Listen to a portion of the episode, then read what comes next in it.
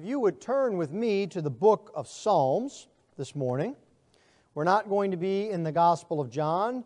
You may have realized that first last week when I wasn't here. And uh, Kurt began a short sermon series that the staff is going to be doing on the Messianic Psalms.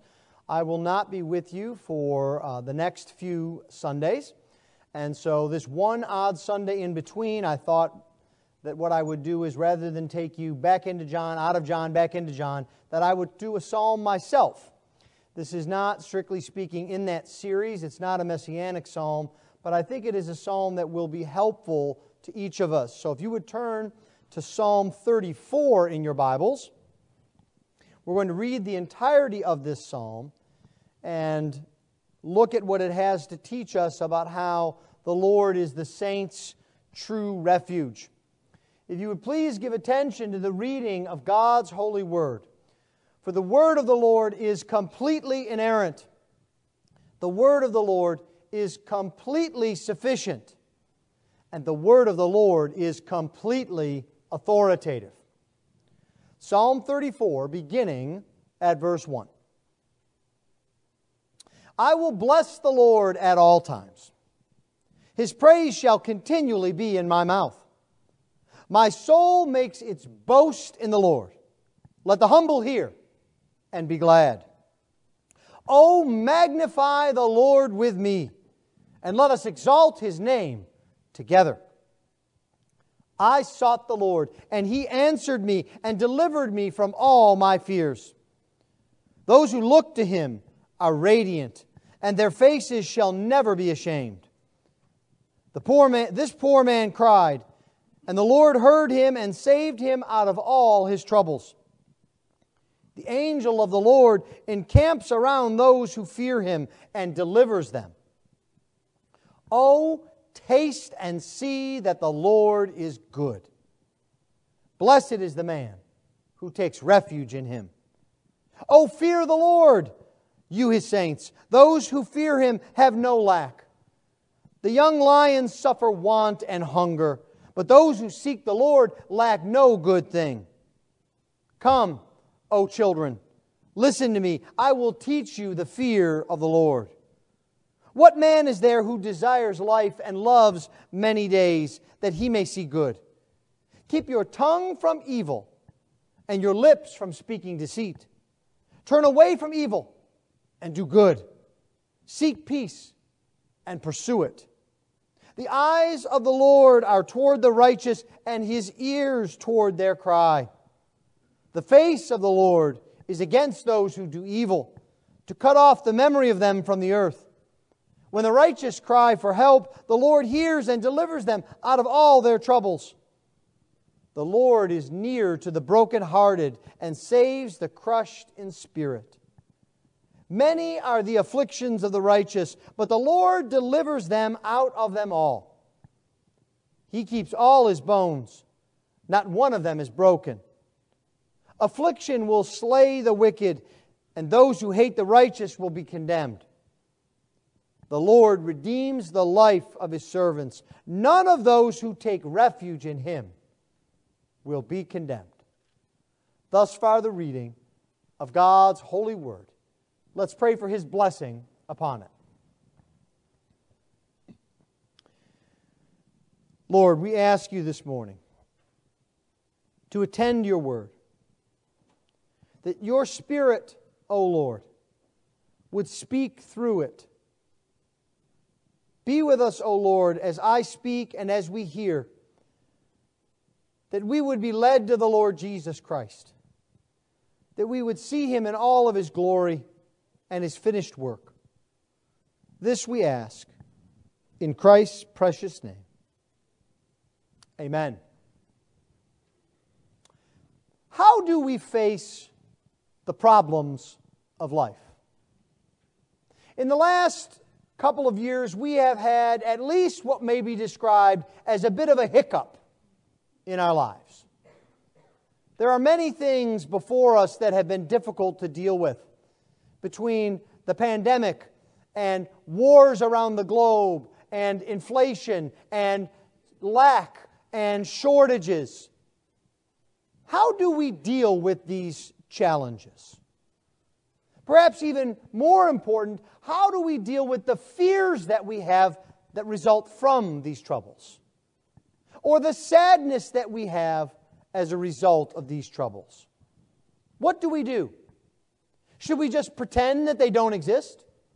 Should we just try to go on with our lives and act as if nothing is really wrong and as if everyone around us is making much ado about nothing?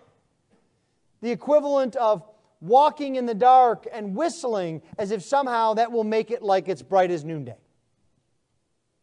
Or perhaps we could numb the pain. That could be done through substances or through drink or through food.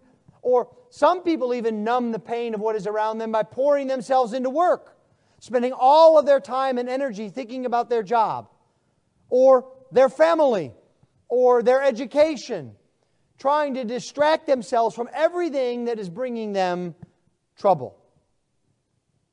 Lastly, I think there are some who just have a vague wish that everything will magically get better at some point, with no real reason as to why that is the case. Well, the psalmist here, David, teaches us that the proper course in trouble is to trust in the firm, reliable, expressible and verifiable promises of the Lord. He's going to teach us that the Lord is the saints' true refuge, that He is the one that we are to run to. And I would like us to see four things in this psalm this morning. First, in the first three verses, David tells us to praise the Lord, that we are to praise the Lord. And then, secondly, in verses 4 through 7, David tells us that we are to testify of the Lord to others. Thirdly, in verses 8 through 14, we are told to trust in the Lord. And then finally, in verses 15 through 22, David reminds us of the promise of the Lord. Praising the Lord, testifying to the Lord, trusting in the Lord, and the promise of the Lord. So, as a means for you to remember the outline of this psalm in the future, we have two T's at the end surrounding two P's in the middle. Let's begin then by looking at David's call to us to praise the Lord. This psalm opens up I will bless the Lord at all times, his praise shall continually be in my mouth. And the first thing that we know about the praise that we are to give the Lord is its content. We are to bless the Lord. Now, this should not come as a surprise to anyone who is familiar with the Psalms. This is the theme of the Psalms. Many, many Psalms call us to bless the Lord, to praise Him, to thank Him, to magnify His name. That's what we are called to do. And we might stop for a moment and wonder how can we bless the Lord? How can we make the Lord greater by our praise? How can we magnify him and make him more than he is? Is he going to be shortchanged if somehow we don't bless the Lord? And the answer, I think, of course, is God doesn't need our praise. He doesn't need our blessing, but we do. We need to remind ourselves of how great God is. And we need to remind a watching world of how great God is. We are to, as David says, make our boast in verse 2 in the Lord. And, and this is an especially apt word for our day and age. Because if there is one thing that characterizes our age, it is people desiring and boasting in themselves. Do you want to know how good an athlete someone is? Don't worry. You don't even have to ask him or her, they will tell you. Do you want to know how brilliant a research scientist or academic someone is? Don't waste a moment. They will fill you in at how great they are. This is the way of our world. It's as if we're almost afraid if we don't blow our own horn, no one will. But that's not the way of the Christian. Because the Christian knows that everything in them that is good comes from God. Are you academically inclined? You've received that from God. Are you physically or athletically talented? Then you have received that from God. Do you have an artistic gift? You've received that from God. Everything that you have comes from the hand of a sovereign God. And so we should be blessing and praising God in the midst of all of our challenges. He is the one who will see us through, He is the great and mighty one. That's the content of our praise. But David goes on and tells us that our praise should also be not only with content, but it should be continuous. Do you see this here in verse 1? I will bless the Lord at all times. Now, the first thing that we think about when we hear those words is that the blessing or praising of God should be on our lips continually. We should always be praising and blessing God. It should be second nature to us, no matter what we're doing. But I want you to notice that this phrase could also be translated in every time, which has a bit of a different meaning.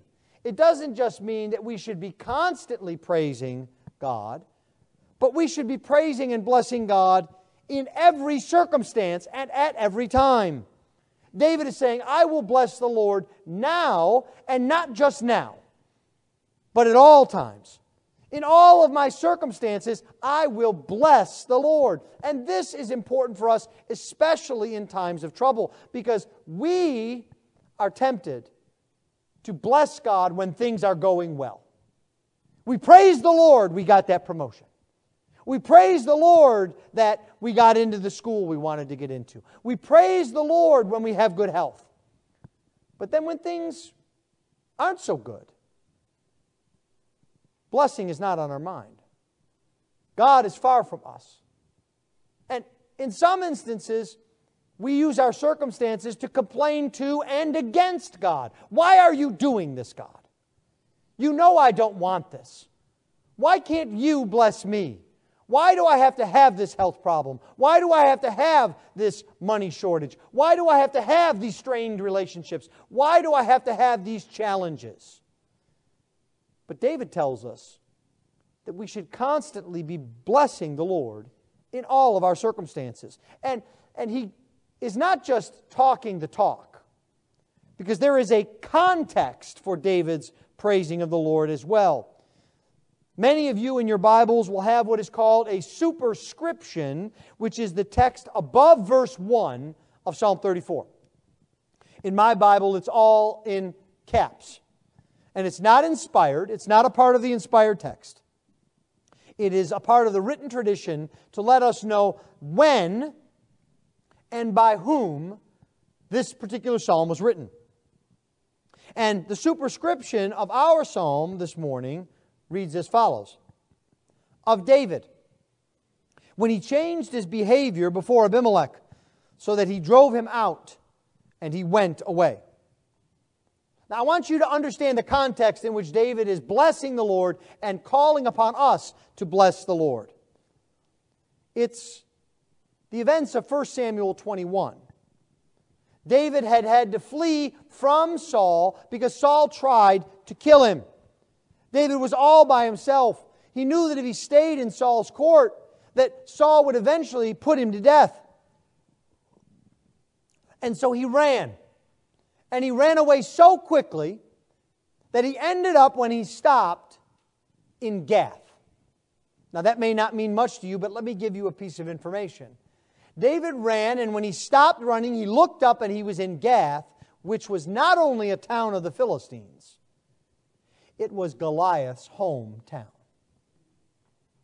Now imagine if you are David, the slayer of Goliath, and you just happen to wake up and look up and you are in his hometown.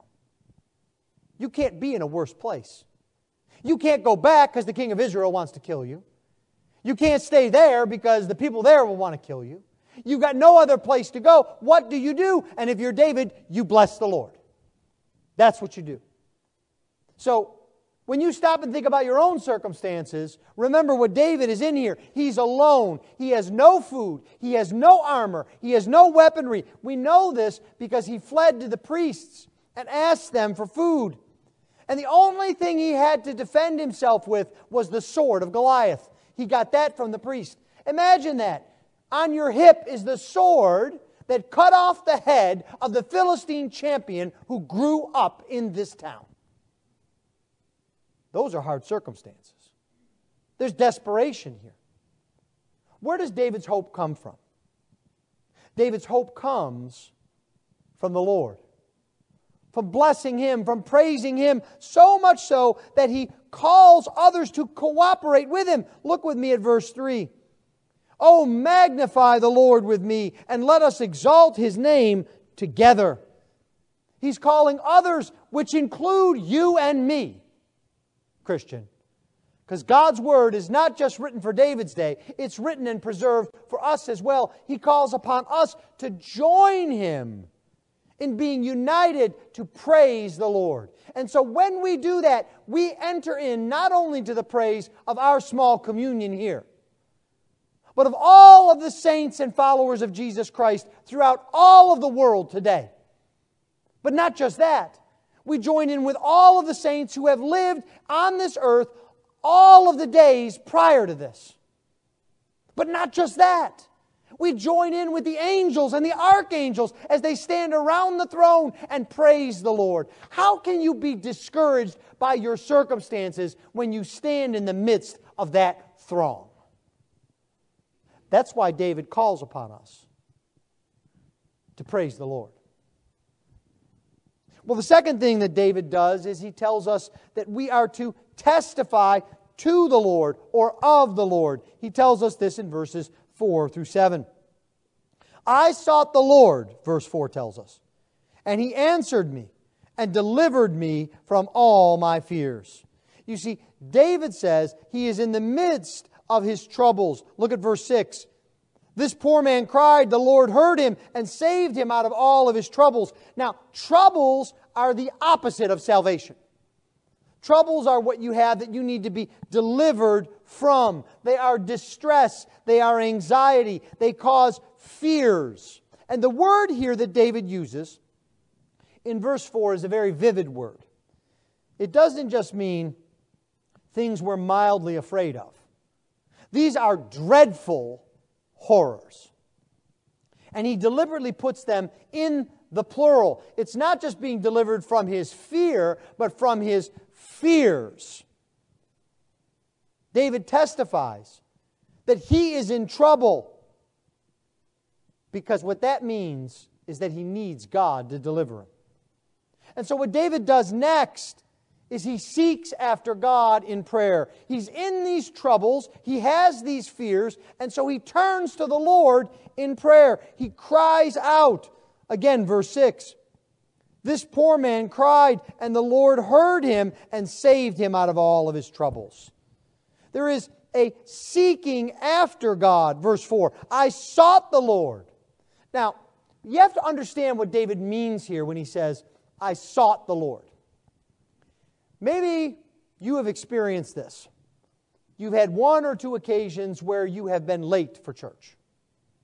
Now, I know that rarely happens but especially families with young children. You're getting ready for church, and it's inevitable someone can't find a shoe. Usually it's a child. Now, I want to warn you the pastor does not advise coming to church with only one shoe. And so you have to go and you have to find it. And mom and dad will say to the child, You need to find your shoe so we can go. And that child will often do something like this can't find it anywhere. And you say, No, that's not what we do. No. If we're going to seek after it, you have to go look throughout all the house. You have to look under the couch in case it fell there. You need to lift up the cushion of the couch. You need to go in the back of the closet with a flashlight. You need to actually seek after it. That's what David's describing here about how we are to seek God. We're not to be flippant. We're not to only take halfway measures. We are to seek God because our very lives depend upon it. And we are to cry out to this God. We cry out to Him because we know we will be heard. Notice the personal nature of this. I sought the Lord. This poor man cried out. David is reminding us that he is doing this himself. And he's calling upon you to do the same. Because our circumstances do not immediately change. That's why we need to seek the Lord in prayer. Because it's not as if we just hope that they will and God flips a switch and everything gets better. No, we seek our Lord. And He is the one who brings deliverance. He delivered me from all my fears. He saved him out of all of his troubles. The angel of the Lord encamps around those who fear him and delivers them. Now, notice David doesn't say you'll never have trying circumstances. He says that God will deliver you. That doesn't mean he will deliver you from everything that pains you. It means you're safe in God's arms. I can't think of a better example of this than the one that the Bible gives us with Meshach, Shadrach, and Abednego.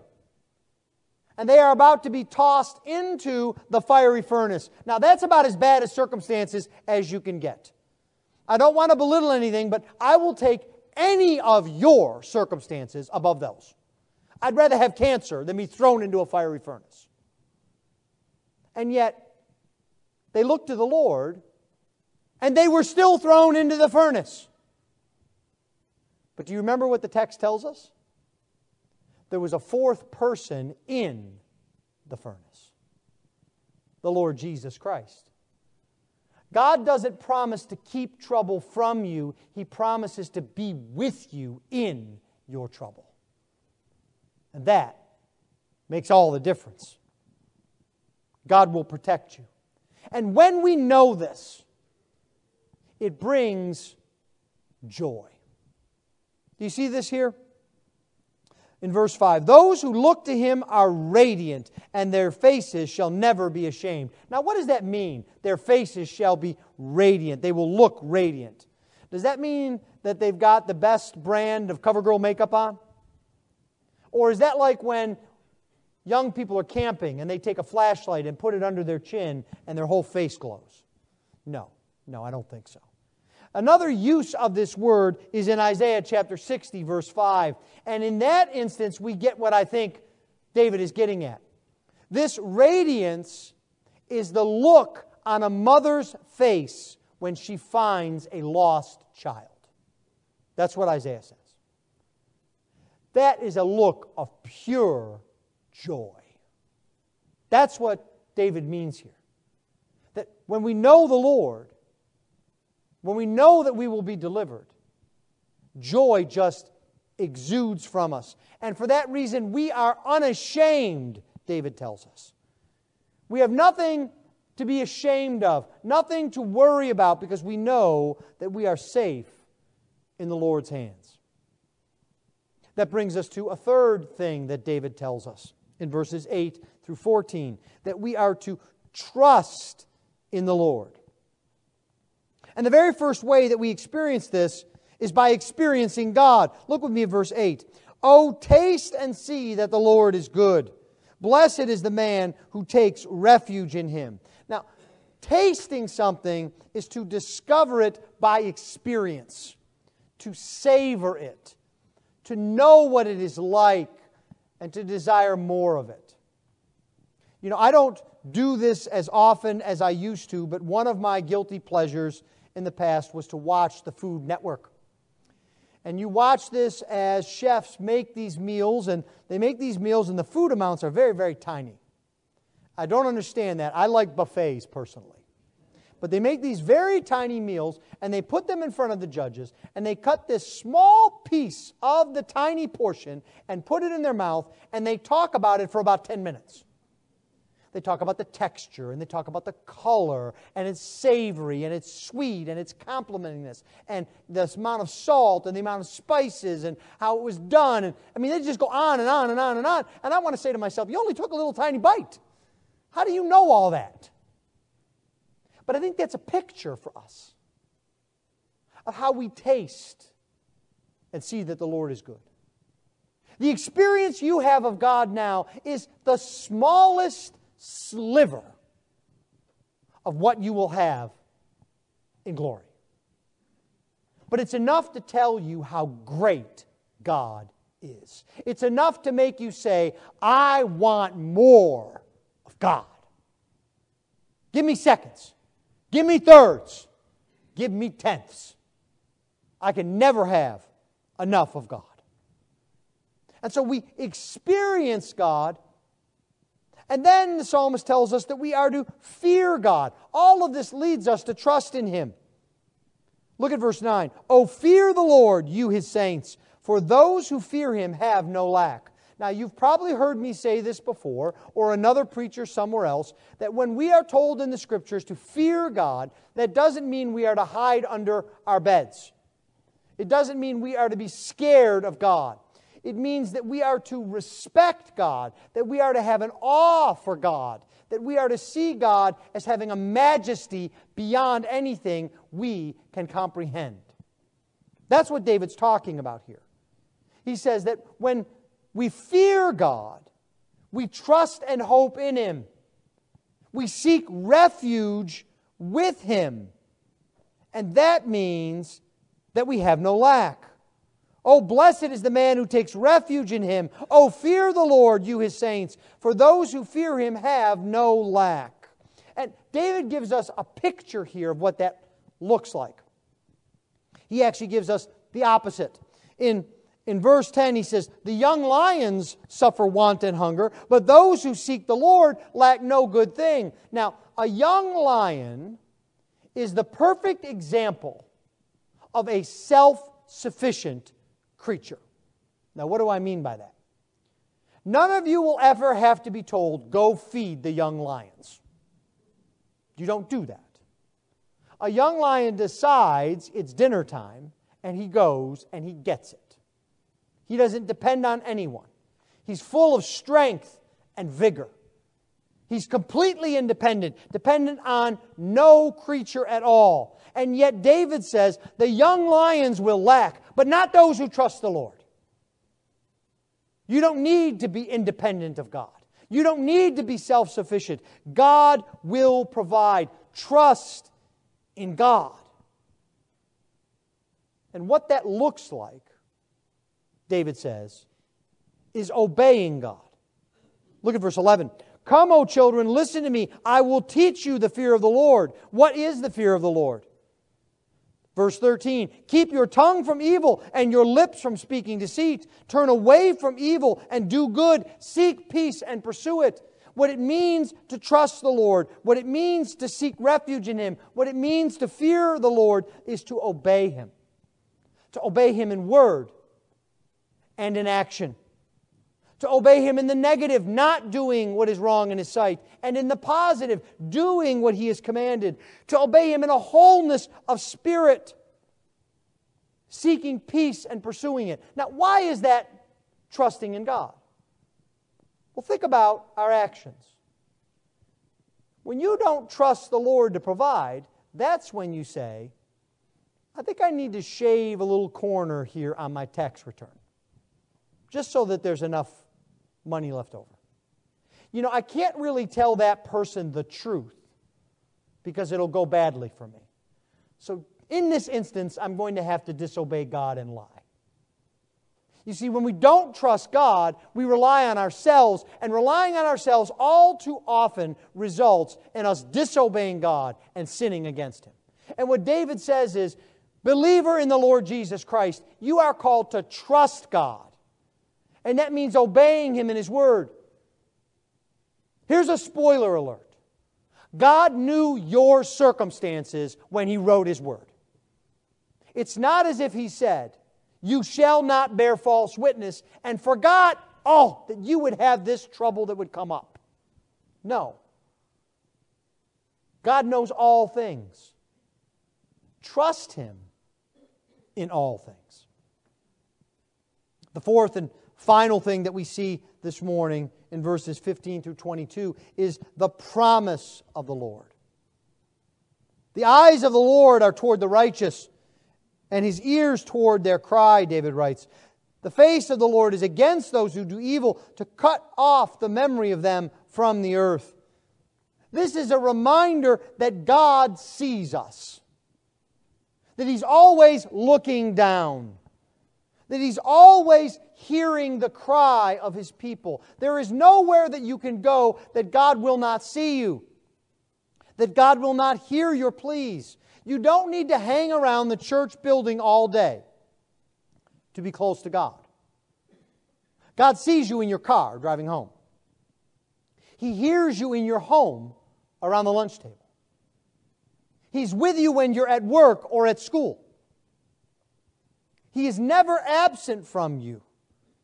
He is always seeing you. But more than that, God not only sees us, He knows us. Look again at verse 16. The face of the Lord is against those who do evil. Now, there's an old saying you can fool some of the people all of the time, and you can fool all of the people some of the time. But you can't fool all of the people all of the time. I'm going to give you a line to add to that. You can fool God none of the time. God is never fooled by our errors or what we do. God knows we are weak. He knows we need Him. He knows we are brokenhearted. Look again, verse 18. The Lord is near to the brokenhearted, and He saves the crushed in spirit. Remember that when Jesus went to bring the gospel, it was not only to bring the good news to the poor, it was to bind up the brokenhearted. The Lord is the solution for your broken heart, for your challenges, for your troubles and your fears.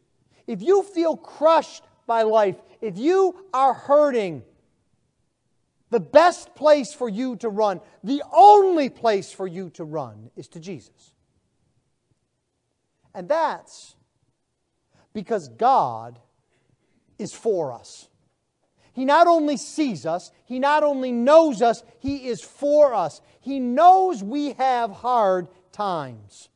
And in Jesus Christ, He is actually with us. He is God with us. The incarnation brought God to earth. Jesus experienced trouble in this world. He was sinned against. He experienced the effects of a sin cursed world. Think about the death of Lazarus. Do you remember how Jesus responded to the death of Lazarus? It's the shortest verse in all of the Bible. So you can start today your Bible memorization plan. Jesus wept. Well, we all got that memorized now, right? Jesus wept. But think about the depth of what's involved in that short verse. Jesus knew that death was not supposed to be. It was not how creation was begun. It was not how creation was destined to be, and He was going to redeem the world from death. He was going to change our world, our circumstances, and us forever. God is for us.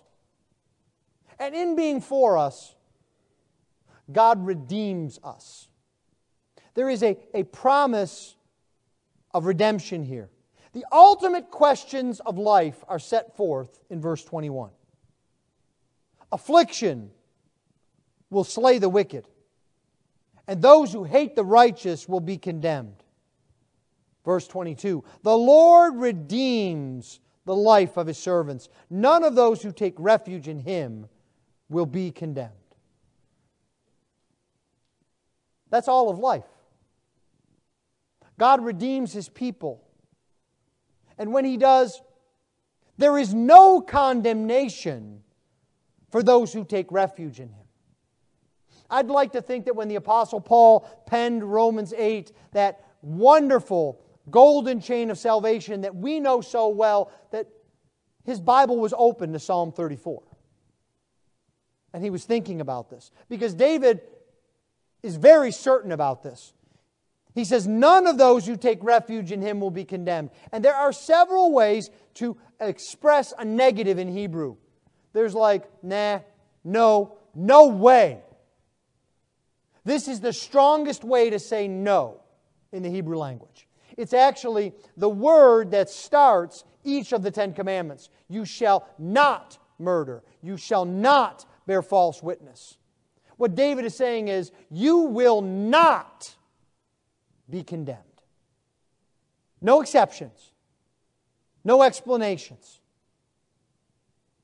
Those who trust in the Lord and take refuge in Him will not be condemned.